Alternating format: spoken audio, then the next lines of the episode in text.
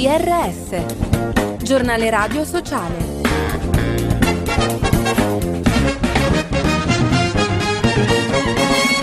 Bentrovati all'ascolto del giornale radio sociale da Fabio Piccolino. Allarme siccità, fiumi e laghi in sofferenza con livelli di severità idrica in allerta. Il servizio è di Anna Monterubianesi. Il governo definisca una strategia idrica nazionale che abbia un approccio circolare con interventi di breve, medio e lungo periodo che favoriscano l'adattamento ai cambiamenti climatici e la riduzione di prelievi e di sprechi d'acqua fin da subito. Legambiente lancia l'allarme e indica otto pilastri per una roadmap idrica non più rimandabile stabile, le temperature aumentano, la pioggia non cade, laghi e fiumi sono sempre più in sofferenza. Per questo l'associazione lancia un appello al governo Meloni, indicando priorità da mettere in campo per favorire da una parte l'adattamento ai cambiamenti climatici e dall'altra per ridurre i prelievi di acqua evitandone anche gli sprechi. Fermiamo la guerra, Tavola della Pace e Rete Pace e Disarmo hanno convocato una marcia Perugia-Assisi in notturna che partirà pochi minuti dopo la mezzanotte del 23 febbraio, a un anno dall'inizio del conflitto in Ucraina. Chiediamo ai governi di intavolare una seria iniziativa di pace, spiegano.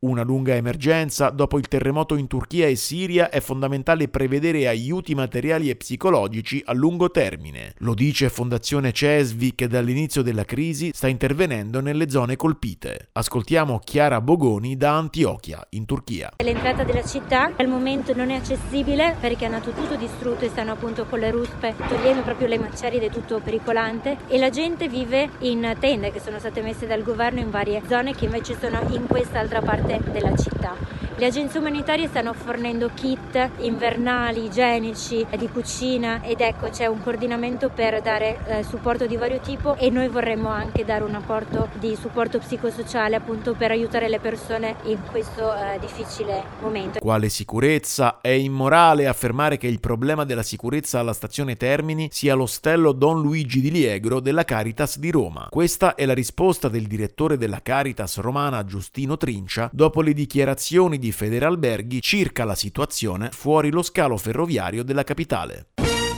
Parlo come mangio fino al 26 febbraio a Lecco la mostra interattiva per sensibilizzare sui temi del consumo sostenibile, della salvaguardia della qualità alimentare, della tracciabilità dei prodotti e dello spreco alimentare.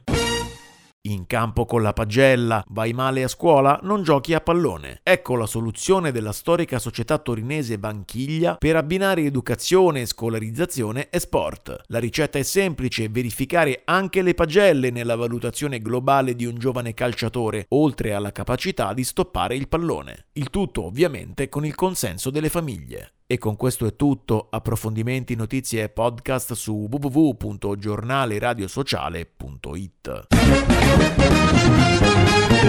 you.